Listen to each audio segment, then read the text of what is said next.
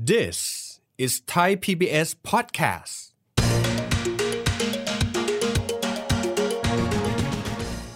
ี่แล้วเนี่ย ครับ อยู่อันดับ 2 ของโลก มีผู้เสียชีวิตนะน่าจะหลักประมาณ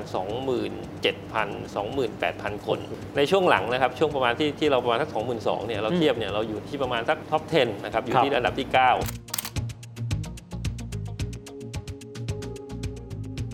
สร้างความสูญเสียทางเศรษฐกิจเนี่ยไม่น้อยไปกว่าประมาณ 5 ถึง 6 แสนล้านบาท ประมาณสัก 3-4%ของ GDP บ้านเรา โอ้โห เวลาฝ่าไฟแดงมันดูเหมือนไม่คุ้มเลยเพราะว่าคุณฝ่าไฟแดงไปเนี่ยเขาชนทีเนี่ยเป็นแสน อืมอืม หรือเป็นล้านคุณร้อยนาทีหรือ 2 นาที คุณก็ไปได้แล้ว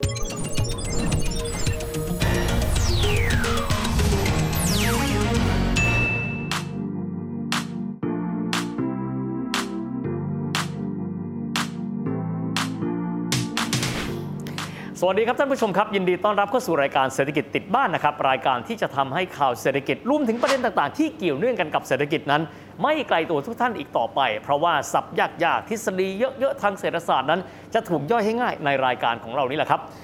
ผมเชื่อว่าหลายท่านคงจะได้ยินนะครับ บอกว่าบ้านเรานั้นเป็นประเทศที่มีจำนวนอุบัติเหตุทางถนนเนี่ยเยอะมาก ๆ ติดอันดับโลกกันด้วยนะครับ ปัญหาก็คือว่าสาเหตุนั้นมันเกิดจากอะไรกันบ้าง แนวโน้มในการที่เราจะแก้ไขนั้นเป็นอย่างไร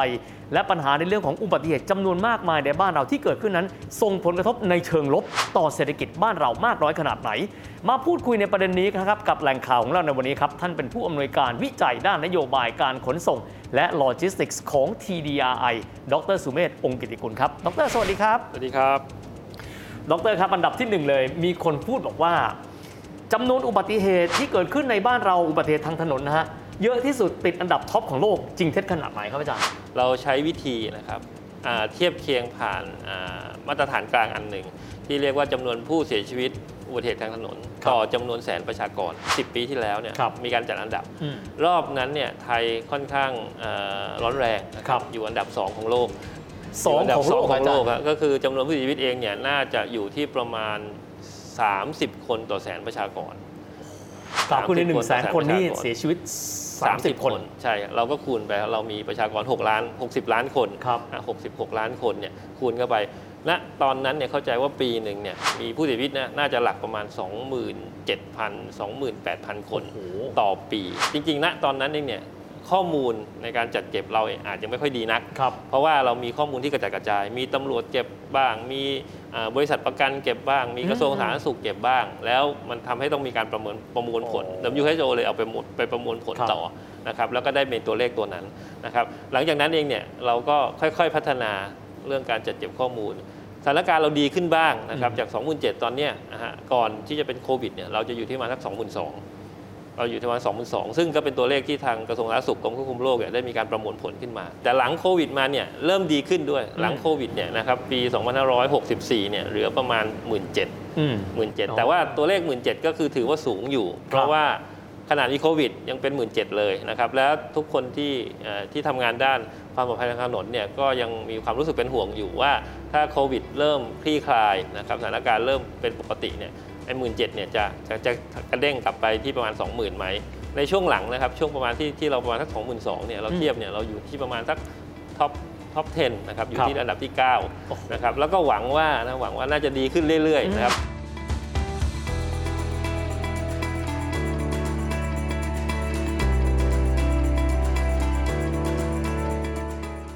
อาจารย์ที่นี้ต้องถามแล้วว่าสาเหตุหลักๆ เลย ของการที่บ้านเรามีจำนวนอุบัติเหตุเยอะมาก ทั้งๆจริง ๆ แล้วถ้าไปดูจำนวนรถยนต์นะครับเทียบกับประเทศที่เขาพัฒนาแล้วเนี่ยเราถือได้ว่ามีจำนวนรถต่อประชากรไม่เยอะนักจักรยานยนต์อาจจะเยอะนิดหนึ่งแต่อาจารย์ประเมินว่าสาเหตุหลัก ๆ เลย ที่เรามีจำนวนอุบัติเหตุทางถนนเยอะคืออะไรครับอาจารย์ ในประเทศพัฒนาแล้วหลายประเทศรวมทั้งยิ่งอย่างกลุ่มสแกนดิเนเวียเนี่ย อืม เขาเซตพวกวิชั่นซีโร่แล้ว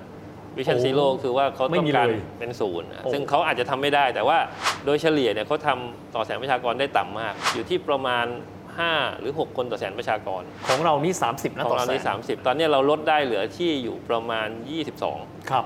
บ 22 แล้วก็อาจจะลงต่ำมาเหลือ 20อ่าคุณวิทย์ถามว่าเอ๊ะสาเหตุเป็นยังไง อืม โครงสร้างเมืองมันค่อนข้างต่างนะครับ ครับ เอ่อส่วนหนึ่งเองเนี่ยนะครับเราเองเนี่ยมีการใช้รถจักรยานยนต์ค่อนข้างสูง คงปฏิเสธไม่ได้ ว่าพฤติกรรมการขับขี่เนี่ยเป็นสาเหตุหลักๆ ความไม่ ไม่เคา พ ร ร้ พ อก ฎจ ม ราจรนะ อ่าเรื่องของความเร็ว อืม นะครับเรื่องของการใช้สุรานะค ครั รับบ เรื่องของการขับผิดนะครับหรือความไม่คล่อง ของ อืม การขับ ซึ่งบุคคลเนี่ยมีผลเยอะ ครับ แต่อย่างไรก็ดีเองเนี่ยอ่าในต่างประเทศเองเนี่ยเวลามีการปรับปรุงเรื่องความปลอดภัยทางถนนเนี่ยเวลาปรับปรุงเองเนี่ยการบังคับให้คน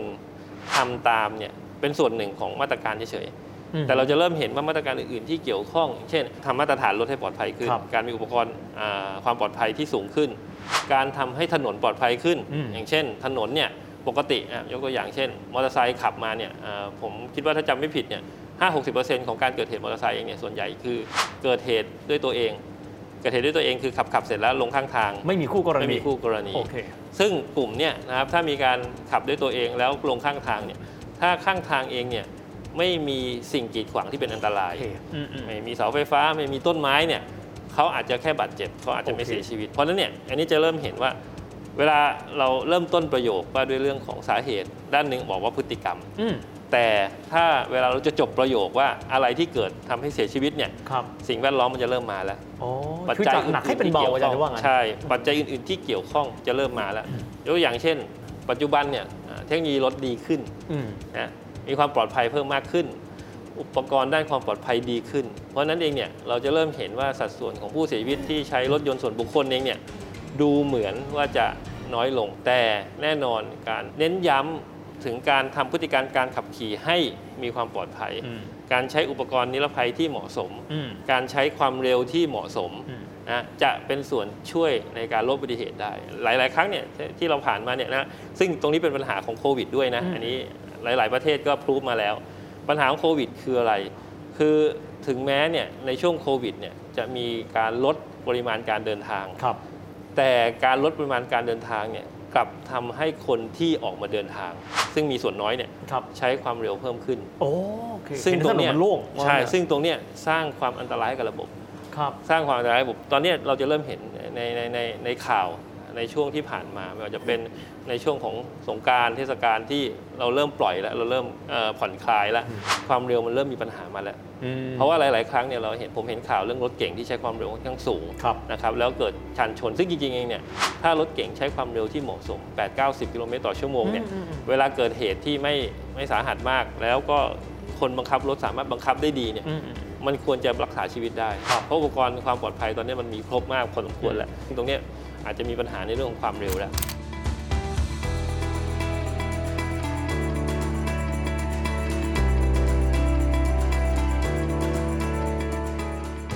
ทีนี้รายการเราเป็นรายการเศรษฐกิจ ผมต้องถามอาจารย์ว่าบางคนเขาก็มองแบบนี้ มีจำนวนอุบัติเหตุเยอะมันอาจจะเป็นความสูญเสียในเรื่องของชีวิต และทรัพย์สินส่วนบุคคลของคู่กรณีหรือผู้ขับขี่นะครับอยากให้อาจารย์ลองอธิบายให้เราฟังเห็นภาพนี้ครับว่า อุบัติเหตุนั้นส่งผลต่อเศรษฐกิจยังไงบ้างอาจารย์ อ่าความสูญเสียจากปริมาณผู้เสียชีวิตประมาณสัก 22,000 คนต่อปีเนี่ยสร้างความสูญเสียทางเศรษฐกิจเนี่ยไม่น้อยไปกว่าประมาณ5ถึง6แสนล้านบาทต่อปี เป็นแสนล้านเลยเหรออาจารย์ ใช่ครับ ก็คือประมาณสัก 3-4%ของ GDP บ้านเรา โอ้โห อ่ะอ่าโอเค ซึ่งตรงนี้เองเนี่ย เราจะเริ่มเห็นภาพว่ามันเป็นตัวเลขที่ค่อนข้างน่ากลัว ครับ คำถามว่าคำนวณมาได้อย่างไร นั่นสิ ครับคำนวณมาได้อย่างไร เราจะเริ่มเห็นนะครับว่าผู้เสียชีวิตหนึ่งรายเองเนี่ยนะครับถ้าคำนวณเบื้องต้นเนี่ย อืม สมมติ อ๋ออ่ า30 ปีอายุ 30 ปี ครับ นะครับเสียชีวิตจริงๆเองเนี่ยถ้าเขาไม่เสียชีวิตจากอุบัติเหตุทางถนนเนี่ยเขายังทำงานต่อได้เขายังมีเงินเดือน อ๋ออาจารย์มองถึงผลิตภาพของ ผลิตผู้เสีย ภาพ ชี ของ วิต ผู้เสีย ด้ ชี วย วิตอ่ะอันนั้นส่วนหนึ่ง อ๋อ ก็เป็นแฟกเตอร์หนึ่งที่เรามาคำนวณ ตรงนี้ยิ่งเป็นอะไรที่น่าเสียดาย อืม นะครับก็คือว่ากลุ่มผู้เสียชีวิตที่ที่ที่เสียชีวิตค่อนข้างกลุ่มใหญ่ คือกลุ่มวัยรุ่น และก็เยาวชนนะครับอายุตั้งแต่ประมาณ 15 จนถึง 24 ปี กลุ่มนี้เป็นกลุ่มใหญ่นะค ครั รับ บมีสัดส่วนเปอร์เซ็นต์สูงสุดเพราะฉะ 15 นั้น ถึ เนี่ย ง24 15ถึง24 เพราะฉะนั้นกลุ่มนี้ยังจะเริ่มเห็นว่าผลิตภาพที่เขาจะทำได้ในอนาคตเนี่ยยังมีอีกมาก โอ้ อายุเพิ่ง 25นะฮะยังทำงานได้อีก20 30 ปี อืม นะครับทำให้มีความสูญเสียค่อนข้างสูงนะครับอันนี้คือวิธีการคำนวณปัจจัยหนึ่ง อืม ปัจจัยที่สองนะครับจะเริ่มเห็นเรื่องของค่ารักษาพยาบาล ครับ ชนครั้งหนึ่งนะครับถ้าไม่เสียชีวิตเลยเนี่ยค่ารักษาพยาบาลเยอะมาก อืม ต่อรายเองเนี่ยค่ารักษาพยาบาลเฉลี่ย กรณีบาดเจ็บสาหัสเนี่ยแรงนะครับตั้งแต่หลักประมาณแสนปลายๆจนถึงอาจจะถึง 2 ล้านบาท โอ้โห ก็จะเริ่มเห็นภาพว่าไอ้เรื่องต้นทุนค่ารักษาพยาบาลเนี่ยเป็นภาระที่จริง ๆ ถ้าไม่เกิดเหตุ ครับ ไม่ต้องเสีย เขาไม่ต้องเสียเงินก้อนนั้น ไม่ต้องเสียเงินก้อนนี้ เพราะฉะนั้นเนี่ยเอ่อค่ารักษาพยาบาลเองเนี่ยโดยเฉลี่ยตอนเนี้ยนะครับผู้บาดเจ็บสาหัสเนี่ยน่าจะอยู่ที่ประมาณประมาณโดยโดยเขาทำเป็นตัวเลขนะฮะเป็นสัดส่วนเนี่ยประมาณ 10 เท่าของคนเสียชีวิต ครับ เพราะฉะนั้นเองเนี่ยผู้บาดเจ็บสาหัสจากอุบัติเหตุทางถนนเนี่ยเฉลี่ยเนี่ยปีหนึ่งไม่น่าต่ำกว่า 2 0 0 0 0 0 ราย ไม่น่าต่ำกว่า2 0 0 0 0 0รายพอ2 0 0 0 0 0รายเสร็จถ้าสมมติตีตัวเลขง่ายๆ1ราย 1 ล้านบาท2แสนล้านบาทแล้วเหมือนกัน โอ้โห อันนี้คือจะเห็นว่าจริงๆยังเป็นเป็นเป็นภาระนะครับ ครับ กับระบบสาธารณสุขไทยเรามาก อืม พอสมควรนี่ไม่นับในเรื่องของบาดเจ็บเล็กน้อยด้วย ชนกันอาจจะมีแค่ทำพงทำแผล ซึ่งอันนั้นคือหลักอาจจะเป็นหลักหลักพัน ครับ นะครับไม่ได้เยอะมาก แต่ก็สร้างปัญหา เพราะฉะนั้นเนี่ยในโดยรวมภาพรวมเศรษฐกิจเองเนี่ยนะครับเสียชีวิตกับบาดเจ็บสาหัสเนี่ยส่งผลกับสภาพเศรษฐกิจค่อนข้างเยอะ ครับ นะครับ ทีนี้ถ้าเรามองมุมมองของอินดิวิวส่วนบุคค ส่ว ล นบุคคลแล้ว อันนี้ยิ่ง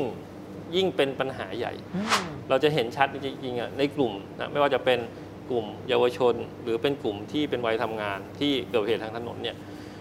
สร้างปัญหาให้กับครอบครัว อืม แล้วยกตัวอย่างเช่น ถ้าเรามีพ่อแม่ที่ที่ทำงานอยู่แล้วเกิดเหตุทางถนน มันหมายถึงครอบครัวจะเสียรายได้ ซึ่งตรงนี้ก็เป็นปัญหา อืม อันที่สองคืออย่างเช่นเยาวชนนะครับพ่อแม่มีอยู่เลี้ยงเยาวชนมานะครับเลี้ยงลูกนะฮะส่งเสียลูกเรียนระดับหนึ่งเสร็จแล้วเกิดเหตุ อืม นะแทนที่เยาวชนกลุ่มนี้จะสามารถมาอุปการะพ่อแม่ในอนาคตได้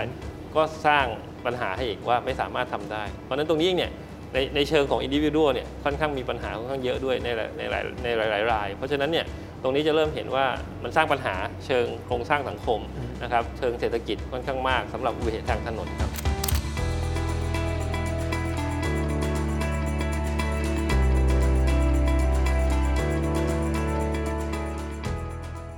ครับ อาจารย์พอมีตัวแบบของประเทศที่เขาได้มีพัฒนาการในเรื่องของการลดอุบัติเหตุบนท้องถนน แล้วก็ลดความเสียหายทางเศรษฐกิจ เพราะมันเกี่ยวเนื่องกันเนี่ยมีพอมีตัวอย่างอันไหนที่น่าสนใจ และอยากที่จะนำมาสื่อสารกับผู้ชมรายการเศรษฐกิจติดบ้านไหมครับ ตัวอย่างที่ค่อนข้างน่าสนใจคือเรื่องของตัวการการดึงให้ทั้งภาคเอกชนนะครับและประชาชนเองเนี่ยตระหนักถึงความสำคัญของอุบัติเหตุทางถนน อืม นะครับหลาย ๆ ครั้งยกตัวอย่างนะครับ ระบบบ้านเราเราอาจจะสร้างมาว่าสะดวกสบาย อืม สะดวกมาก่อนปลอดภัย อ๋อถึงออก ซึ่งส่วนเนี้ยพอสะดวกมาก่อนปลอดภัยปุ๊บเนี่ยนะครับเราจะเริ่มเห็นว่าไอ้เรื่องต้นทุนค่าใช้จ่ายเนี่ย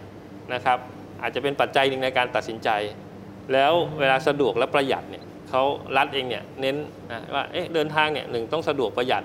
นะครับและปลอดภัยตามมาที่หลัง ซึ่งจริงๆเนี่ยปกติแล้วเนี่ยความปลอดภัยส่วนใหญ่มากับต้นทุนนะในบางประเทศเองเนี่ยเรื่องของการใช้ระบบประกันภัย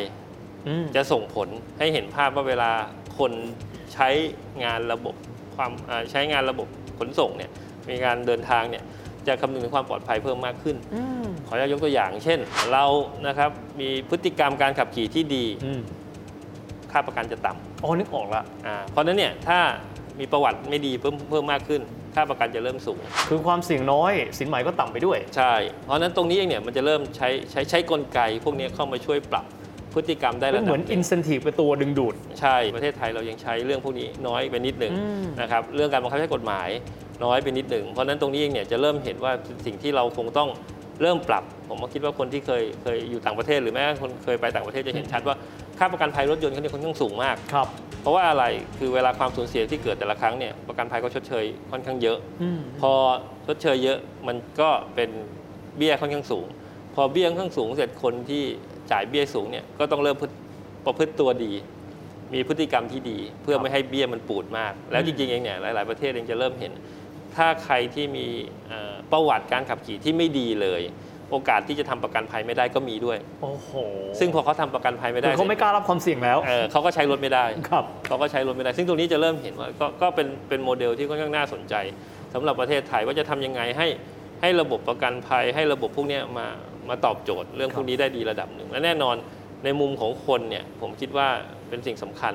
ที่จะต้องเริ่มตระหนักหลาย ๆ ครั้งผมคิดว่ามันมีปัญหาครับว่าเราเนี่ยเดินทางเนี่ยไม่ว่าจะเป็นมอเตอร์ไซค์หรือรถยนต์เนี่ย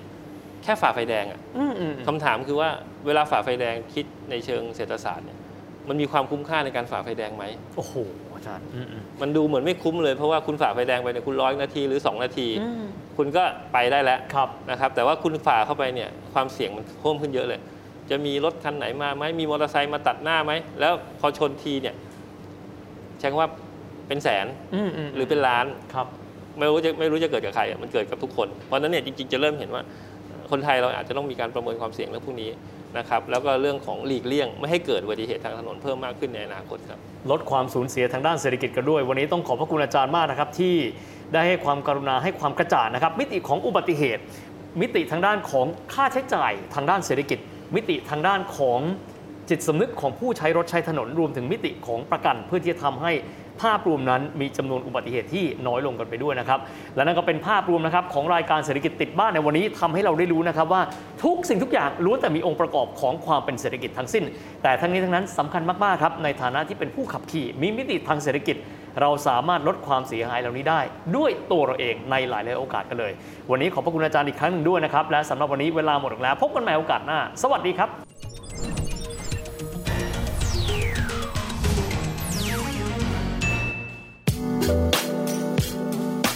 ติดตามรายการทางเว็บไซต์และแอปพลิเคชันของไทย PBS Podcast